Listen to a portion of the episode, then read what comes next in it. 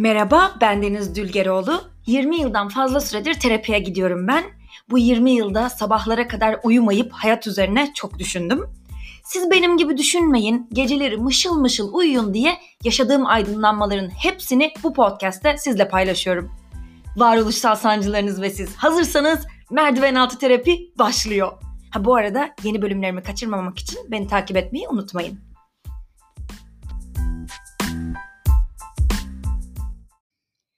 Hello, Merdiven Altı Terapi'nin 72. bölümüne hoş geldiniz. Nasılsınız? Ee, bundan iki gün önce bir bölüm yayınlamıştım ve o bölümün üzerine çok fazla mesaj geldi işte. ben böyle paylaşıyordum gelen yorumları işte. Biri bana çok iyi geldi falan bir şeyler yazmış. Ben de üstüne şey dedim işte masaj gibi ama bedava. Onun üzerine bir tepki yağdı. Nesi masaj gibi üstümden kamyon geçmiş gibi oldu falan diye. bir sürü insan ne kadar acı çektiğini anlatmış. Ee, şey mesajları çok gelmiş. Bölümü dinlemeye başladığımda senin podcastında genelde şöyle oluyor. Hani normal bir şey yapıyor oluyorum. İşte bulaşıkları yıkıyor oluyorum ya da işte evi temizliyor oluyorum. Ama bittiğinde hep bir yere dayanmış, çökmüş. kafamı yaslamış ağlarken buluyorum kendimi diye. Ben de psikopat gibi gülüyorum. Özür dilerim ama psikolojide rol paylaşımı diye bir şey var ya hani iki insan arasında bir duyguyu biri alırsa diğeri zaten o duyguyu o hissediyor diye bir rahatlıyor. Çok özür dilerim sinirim bozuldu ama kendim ağlarken e, ağlıyorum ağlıyorum sonra ben o podcast'i yapıp artık şey gibi hani kargolamak gibi kendi duygularımı paketleyip size kargoluyorum. Bu sefer siz ağlıyorsunuz ya o zaman bana bir rahatlama geliyor. bir gülme geliyor. Bunu ciddi anlatacaktım ama kusura bakmayın. Yani çok komime gidiyor çünkü böyle şeyi hayal ediyorum. Podcast'ta ciddi sayıda dinleyicisi var. Hani her bölüm böyle 150 bin bazıları 200 bine kadar dinleniyor ve bu kadar çok insanı Türkiye'nin belli yerlerine dağılmış Herkes bir buzdolabına, bir çamaşır makinesine, işte böyle bir duvara falan yaslamış kafayı ağlarken düşününce hani şey olur ya böyle filmlerde e, bilim kurgu filmlerinde falan bir felaket olacaksa dünyanın çok küçük bir noktasından başlar kamera sonra zoom out ederek böyle açılır. İşte önce o apartmanı tepeden görür sonra mahalleyi sonra bütün şehir derken böyle dünya uzaktan dönüyor olur. Podcast bu arada tabii sadece Türkiye'de değil hatta dünyanın birçok ülkesinde dinleniyor. 20 küsür ülke miydi? 50 küsür ülke miydi? Ay hatırlayamadım. Spotify Rap'te söylüyordu. Neyse işte böyle dünya dönüyor ve farklı zaman dilimlerinde falan insanlar ağlıyor. Neyse. Bunlar da benim küçük psikopat zevklerim. Çok hoşuma gidiyor. O yüzden e, diyeceğim o ki gördüğünüz gibi ben gülmeye başladım. Daha önce bu podcast'in ilk bölümlerinde sanırım bahsetmiştim size. Ee, ortaokulda bize Shakespeare üzerine bir e, sene geçirtmişlerdi ve Shakespeare'in çok yaptığı bir şey var. Bu arada bir türlü karar veremedim. Shakespeare mi demeliyim yoksa Shakespeare diye Türkçe mi söylemeyeyim Shakespeare diyeyim.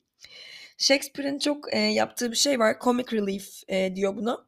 Shakespeare'in e, oyunlarında çok ağır şeyler, ağır dramalar olduğu için seyirci tabii o ağır dramayı izle izle izle izle hani tabiri caizse içi şişiyor.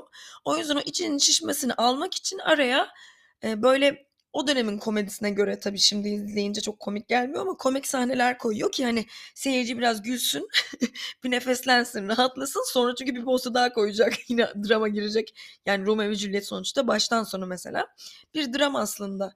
Ölümler hani e, zehirlemeler, birbirini vurmalar falan filan hani kavgalar, e, şeyler böyle pasif agresyonlar, tripler.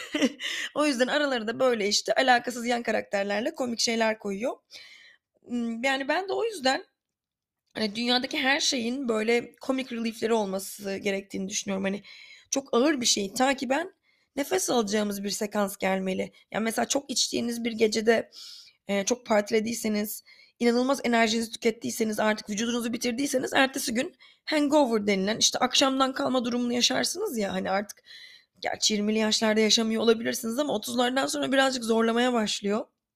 Ben, ben hariç. Rockstar doğduğum için hala 3 gün partileyebiliyorum ama ortalama bir insan Ay şimdi bunların hepsini ciddiye alıp bana böyle kendisini ortalamanın üstüne zannediyor falan diyenler olur.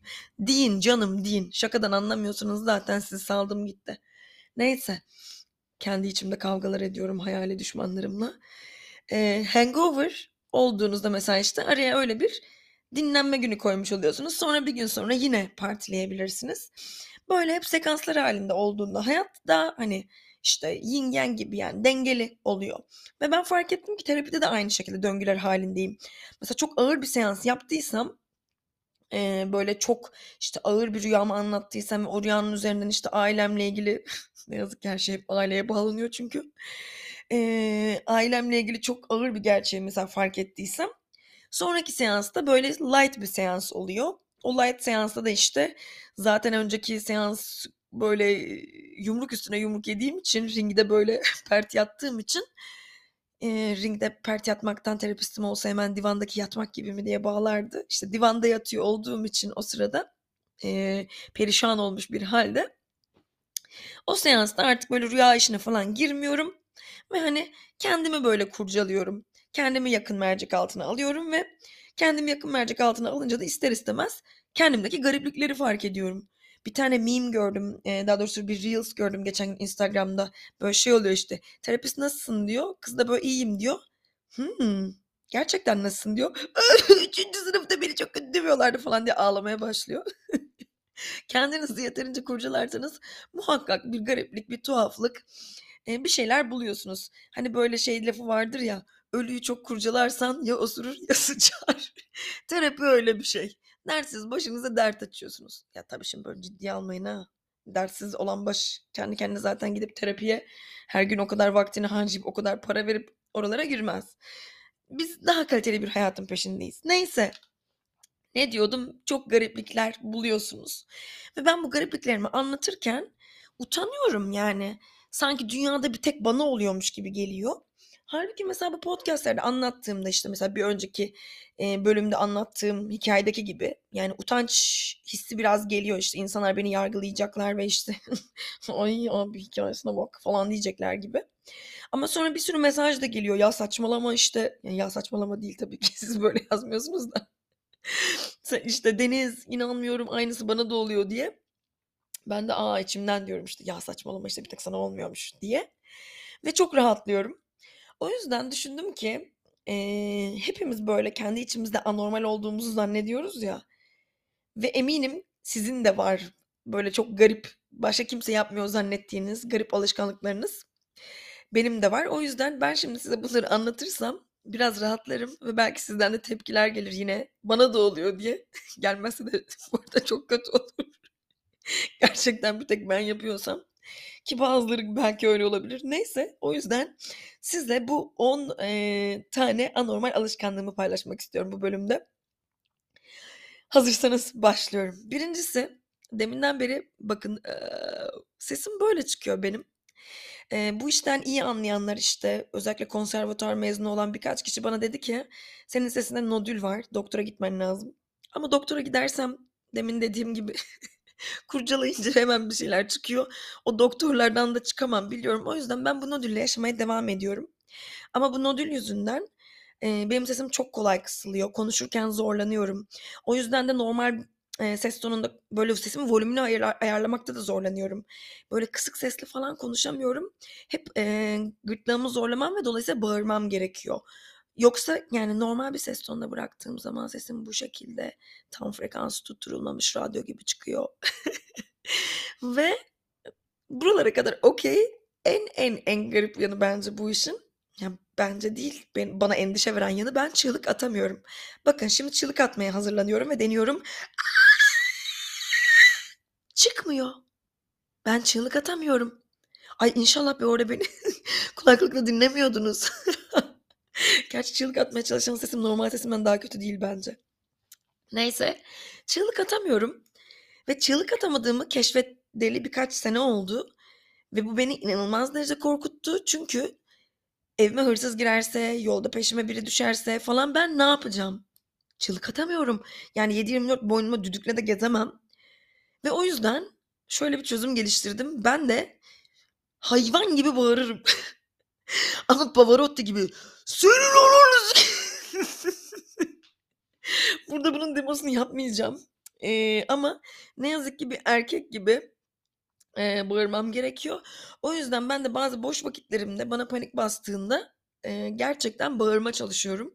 Çığlık atamıyorum bari ama hırsızı, işte, bilmem kimi bağırarak kaçırayım diye ve o yüzden de, böyle, bariton çalışmalar yapıyorum kendi kendime ve bazen, böyle, dalıp mesela, işte, eee, benim ev Taksim civarında, işte, terapistim de Nişantaşı civarında. Orada, böyle, yürüdüğüm bir yol var, eee, 20-30 dakika kadar süren.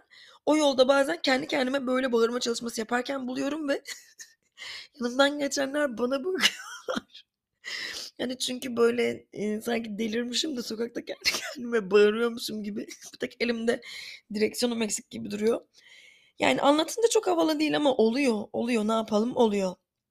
Neyse, her alışkanlığı bu kadar uzun anlatmayayım. 2'nci alışkanlığıma geçiyorum. İnsanlar yemek yapıyorlar evlerinde.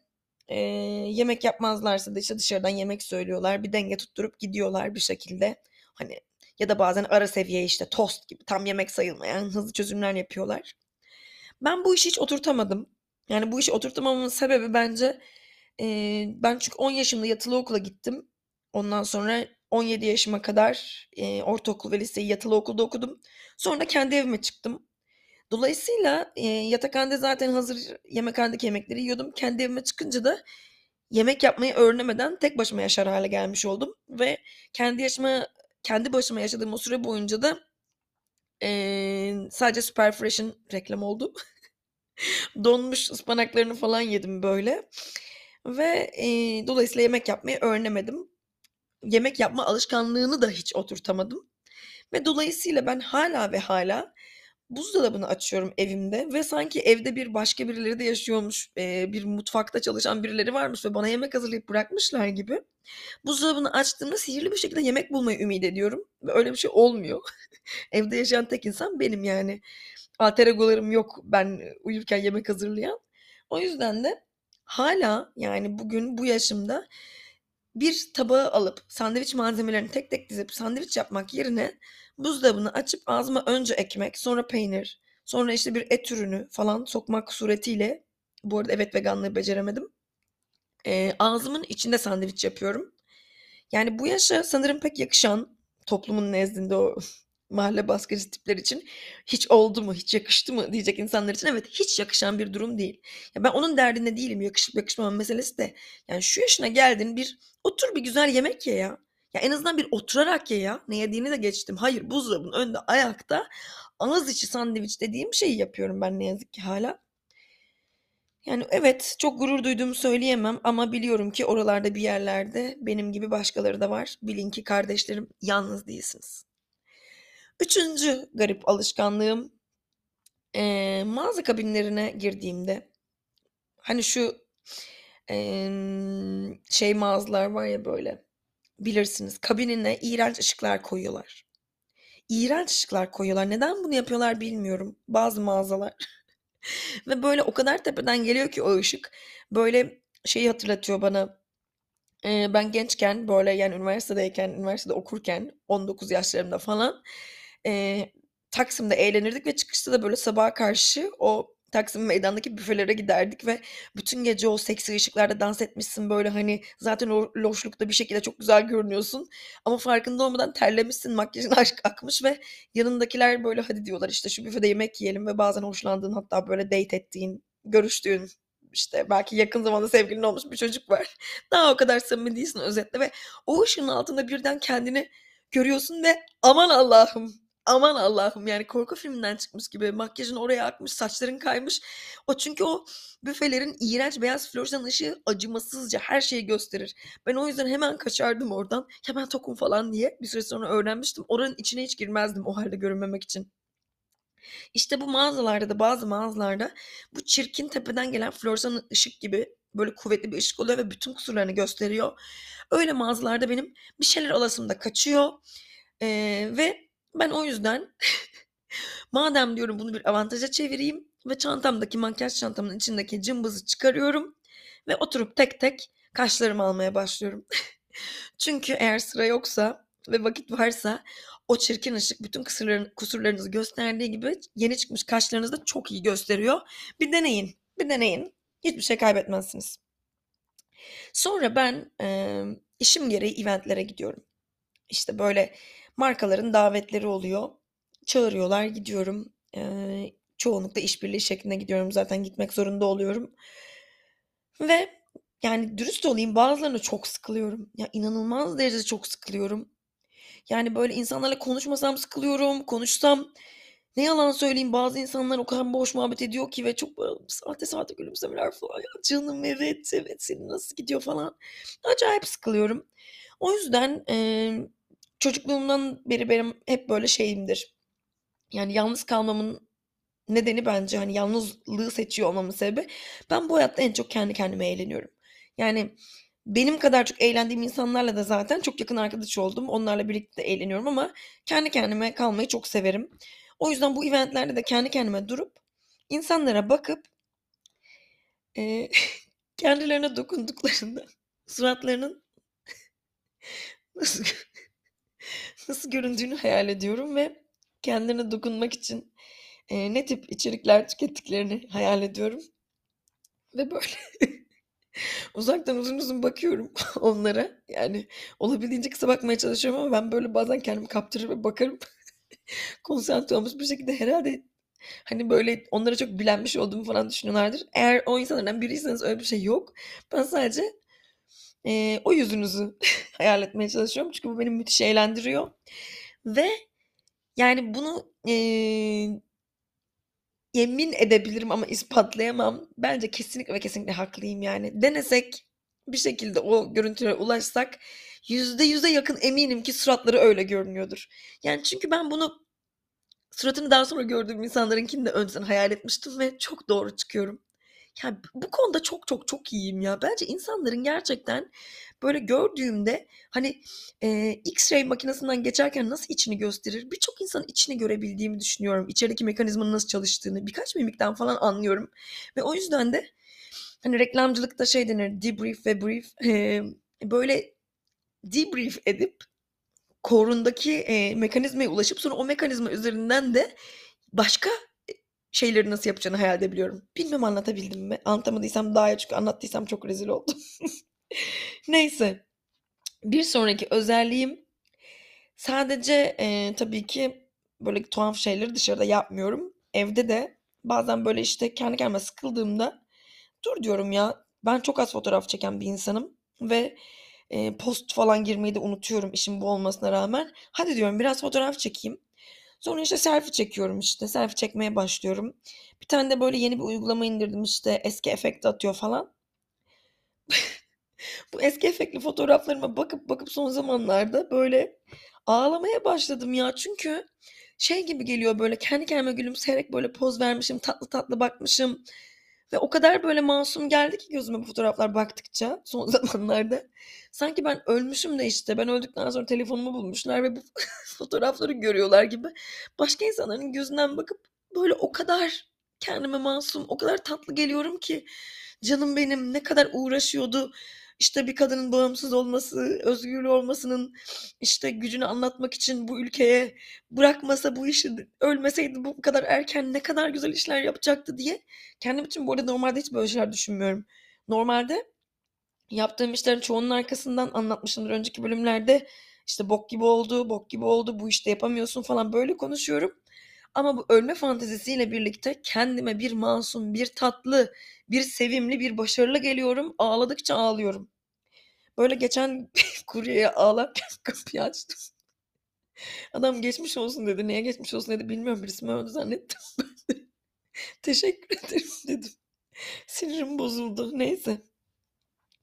Neyse. Sonra bir başka garip alışkanlığım. Sporu olgunlaşmak ve takım ruhu için yapmak lazım falan diyorlar ya. Ben de hiç böyle olmuyor.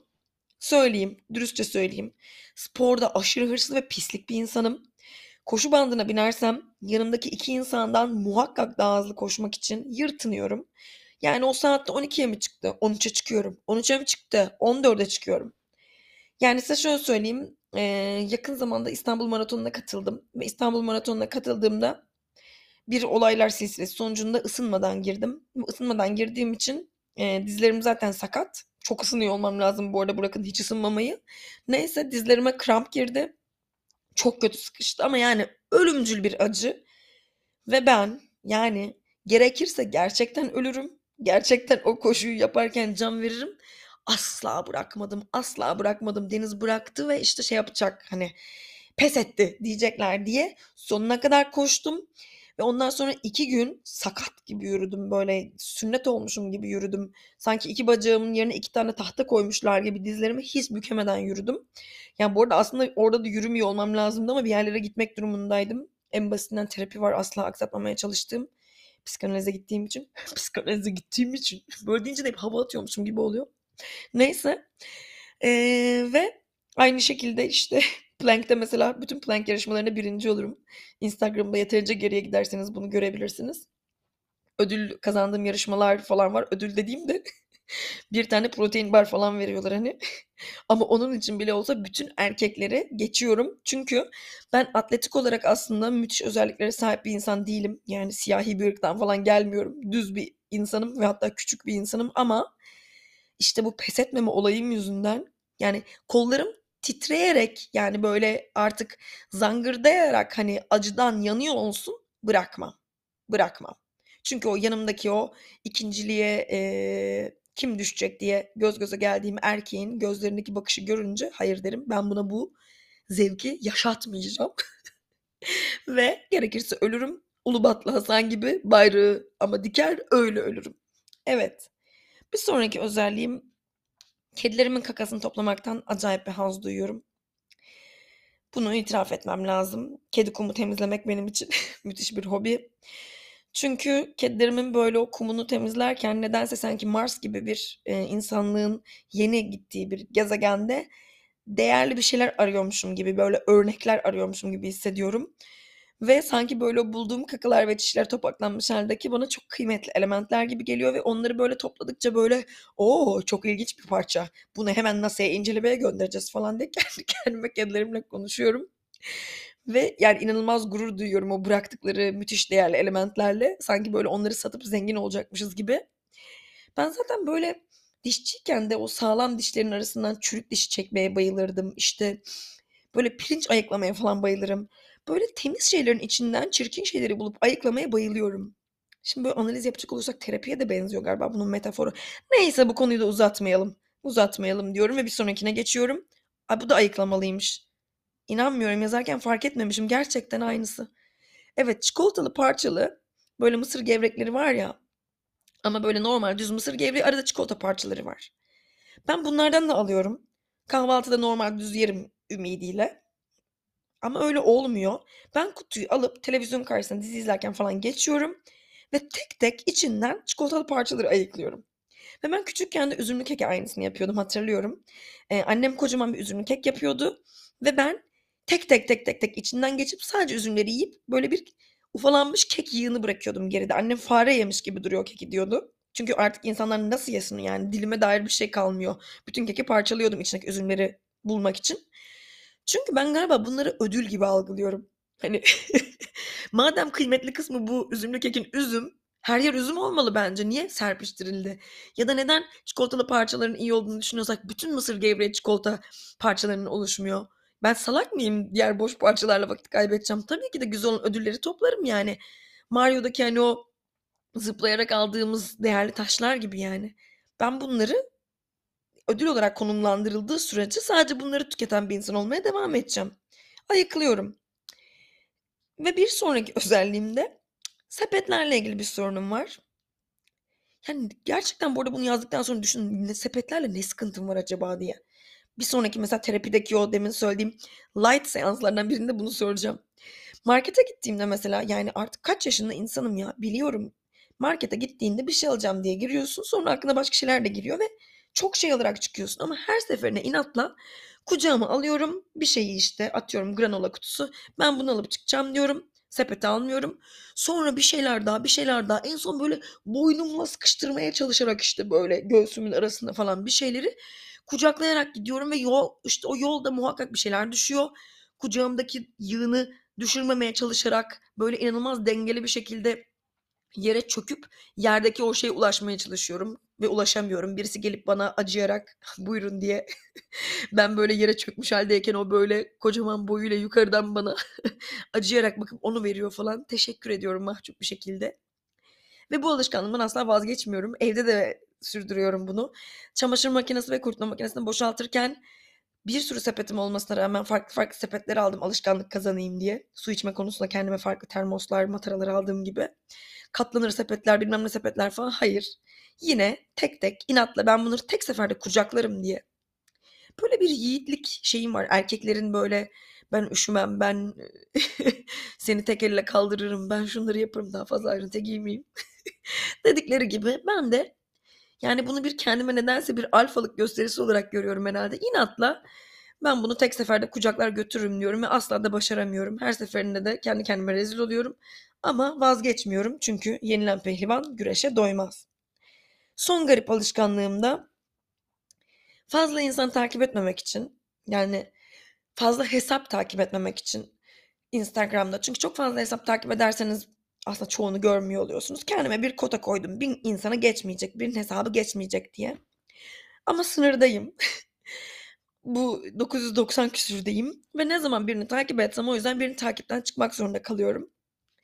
Ve fark ediyorum ki böyle unfollow edecek, takipten çıkacak insan ararken o kadar çok ama o kadar çok ayıp olmasın diye takipten çıkamadığım ama hiçbir şekilde umursamadığım insan var ki takip ettiğim. Yani bir sürü güzel hesabı herhalde takipten çıkmak zorunda kaldım onlar yüzünden. Ama işte lanet olsun ki lanet olsun ki hani ay işte götü kalktı da bizi takipten çıktı falan derler diye. Yani mesela fi tarihinde reklam ajansında tanıştığım insan yani artık bizim seninle yollarımız kesişmiyor ama biliyorum arkamdan konuşursun. İşte şimdi influencer oldu da bizi artık sallamıyor falan diye. Sırf onu dedirtmeyeceğim diye takipten çıkmıyorum. Ve ne zaman yeni bir hesap takip etsem o yüzden bu kotayı geçmeyeceğim diye, bin yapmayacağım o sayıyı diye geriye döne döne döne döne döne kendime işkence ede ede takipten çıkacak hesap arıyorum. Bu da böyle kendime saatlere mal olan gerizekalıcı başka bir alışkanlığım. Gerizekalıcı demek istemiyorum bu arada. İçten içe kendi hiç gerizekalı bulan bir insan değilim de. Tuhaf diyeyim işte yani. Her insanın var böyle. Yani başka insanların çok daha tuhaf alışkanlıklarına da şahit oldum. Yani bunlar böyle anormal mi derseniz evet anormal. Yani anormal tabii ki ama normal ne? Yani hep böyle kafamızda bir normal var ya. Hani normal insanlar bunu yapmaz. Bu normal insan kim? Yani çıksın tanışmak istiyorum. Öyle bir insan olabileceğine inanmıyorum ben. Yani bence normal dediğimiz şey sadece bir fanteziden ibaret. Çünkü yani normal dediğimiz şey için 8 milyar insanın tek bir düşüncede buluşmuş olması ve bu şeyin normal olduğunu söylüyor olması lazım. Normal budur. Yani halbuki yani 8 milyar insan tek bir fikirde birleşebilir mi? Yani bunu zaten tartışmamıza gerek yok. Twitter'da rastgele bir tweet'e ya da YouTube'da öylesine bir video açın. Altındaki mentionlara, yorumlara bakın. Herkes yani birbirine artık ana baba küfrederek girmiş durumda. Çünkü herkes farklı bir şey savunuyor ve kesinlikle diğerinin doğrusunu kabul etmiyor. Yani herkes birbirine göre anormal. Ve bu durumda bence aslında anormal olmak demek diğerinin doğrusuna uymuyor olmak demek. Yani zaten uyuyor olduğunuz bir dünya yok. Dolayısıyla anormal olmak demek aslında sadece başkasının dikte ettiği normale ben senin normali kabul etmiyorum. Baş kaldırıyorum ve kendim olacağım demek. Yani kendin olma cesaretine sadece sahip olmak demek. O yüzden bence aslında anormal olmak endişeleneceğiniz bir şey falan değil. Hatta bence anormal olmak gurur duyacağınız bir şey. Çünkü emin olun ki yani siz hiç gülmezseniz size soğuk derler. Çok gülersiniz. Ay ne kadar çok gülüyor derler. Orta karar güleyim dersiniz işte. Bu da ne kadar politik. Tam da gülmesi gereken yerleri hep de biliyor. Bak sen bu çakala. Nabza göre şerbet veren seni, siyasi figür seni derler. Hep bir şey derler. O yüzden bence normal olacağım derseniz böyle bu Nasrettin Hoca'nın ıı, hiç komik olmayan ama bence aşırı güzel bir metafor olan bir fıkrası var. İşte Leyleğin kuşa benzemiyor diye eleştiriliyor ve gagasını kesiyorlar. İşte aa kanatları da çok büyük diyorlar. Kanadını kesiyorlar. Bacakları çok uzun bacaklarını kesiyorlar. Ondan sonra da diyorlar ki e bu kuşa benzemedi. Yani size anormal olan toplumun anormal olduğunu söylediği her yerinizi kesmeye, törplemeye kalkarsanız sonucunda işte böyle o kesilmiş leyleğe dönersiniz. bir yandan güldürürken bir yandan da düşündürüyor.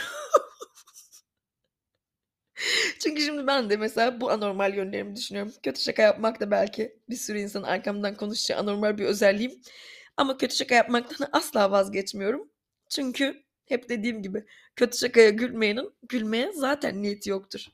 O yüzden bence benim bu özelliğimi korumam, toplumun bana yaptığı baskıya boyun eğmeden her şakayla zekamı ispatlama derdine düşmemem, kendi keyfimin, e, paşa gönlümün e, keyfini dinlemem bence bu dönemde bir başkaldırıdır, bir cesaret göstergesidir, gurur duyulacak bir şeydir. Çünkü bir insan ancak ve ancak anormal olmayı göze aldığında kendisi olabilir. Ve kendisi olan insan sadece rahatça nefes alarak yaşayabilir. O yüzden anormal olmakla gurur duyuyorum ben ve anormalliği destekleyen bu bölümün sponsoru Boyner'e çok teşekkür ediyorum. Boyner'de şimdi anormal hazırız konseptiyle kutluyor yeni yılın gelişini ve anormali kucaklamaya, anormalliği kutlamaya davet ediyor herkesi. O yüzden ben de girdim boyner.com.tr'ye ve olabildiğince anormal yeni yıl hediyeleri seçtim sizin için ve her hediye içinde içine yazabileceğiniz böyle tek tek notlar hazırladım. Mesela işte yeni yılda yanmaz yapışmaz tava gibi korkusuzca yaşa ve tek çizik bile almadan çıkar maceradan diye notuyla hediye etmeniz için bir tava koydum. yani normalde yılbaşında almayacak, alınmayacak, çok da normal olmayan hediyeler ekledim bu listeye. Açıklamalara bıraktığım linke tıklarsanız sizi boyner.com.tr'deki benim hazırladığım o hediye seçkisine götürecek. O notlarla iletirseniz sevdiklerinize ayrıca mutlu olurum. Çünkü bence bayağı tatlı oldu. Yani aldığınız hediyeyi açan kişinin böyle sahte bir samimiyetle e, değil, anormal bir samimiyetle gülümsemesini ve size sarılmasını isterseniz muhakkak bakın derim. Çünkü normal hediyeler zamanla unutulur gider ama anormal hediyeler hep neşeyle hatırlanır ve yıllar sonra bile konuşulur üstüne. Evet, bu bölümü anormal iyi destekleyen Boyner'e teşekkür ederken yavaş yavaş da veda ediyorum. Bölüm sonu şarkısını seçmek hiç ama hiç zor olmadı. Günlerdir dilime dolanmış durumdaydı zaten ve anormal hislerimi anlatmak için hangi şarkıyı çalsam dediğimde böyle 7 nanosaniye falan içinde beynime hücum etti. Muhtemelen birkaç dakika sonra sizin de birkaç gün boyunca beyninizden çıkmayacak. Ee, bu muhteşem şarkısı için e, Alizade'ye çok teşekkür ederim.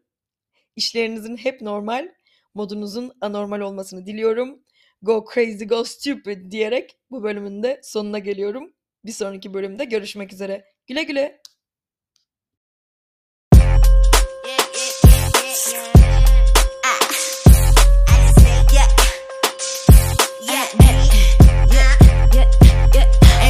Surgery yaptım abi Erkeklerle gezdim abi.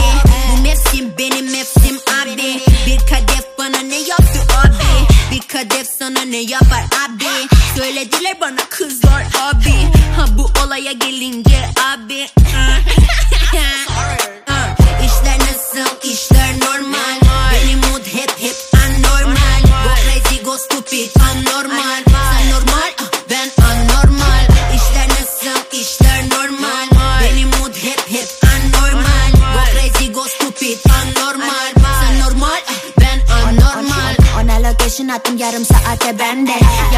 Kahvaltıya kafemi alırım sade. Alize, anne Alizade 5 milyon benim şimdi elde. Rich bitch, iyi benim keyfim. Moskova, İstanbul benim şehrim. Big big, o benim prensim. Bitch, pembe benim rengim Yüzük hep parmağımda da da. Yüz defalarca söyledim evet da da da. Fake la la la la laf hep boş sevda. Hep söylerler kalkcılar cetka İşler nasıl? İşler normal. Benim mood hep hep ben normal. Go crazy go stupid anormal. Sen normal ah, ben anormal. İşler nasıl? İşler normal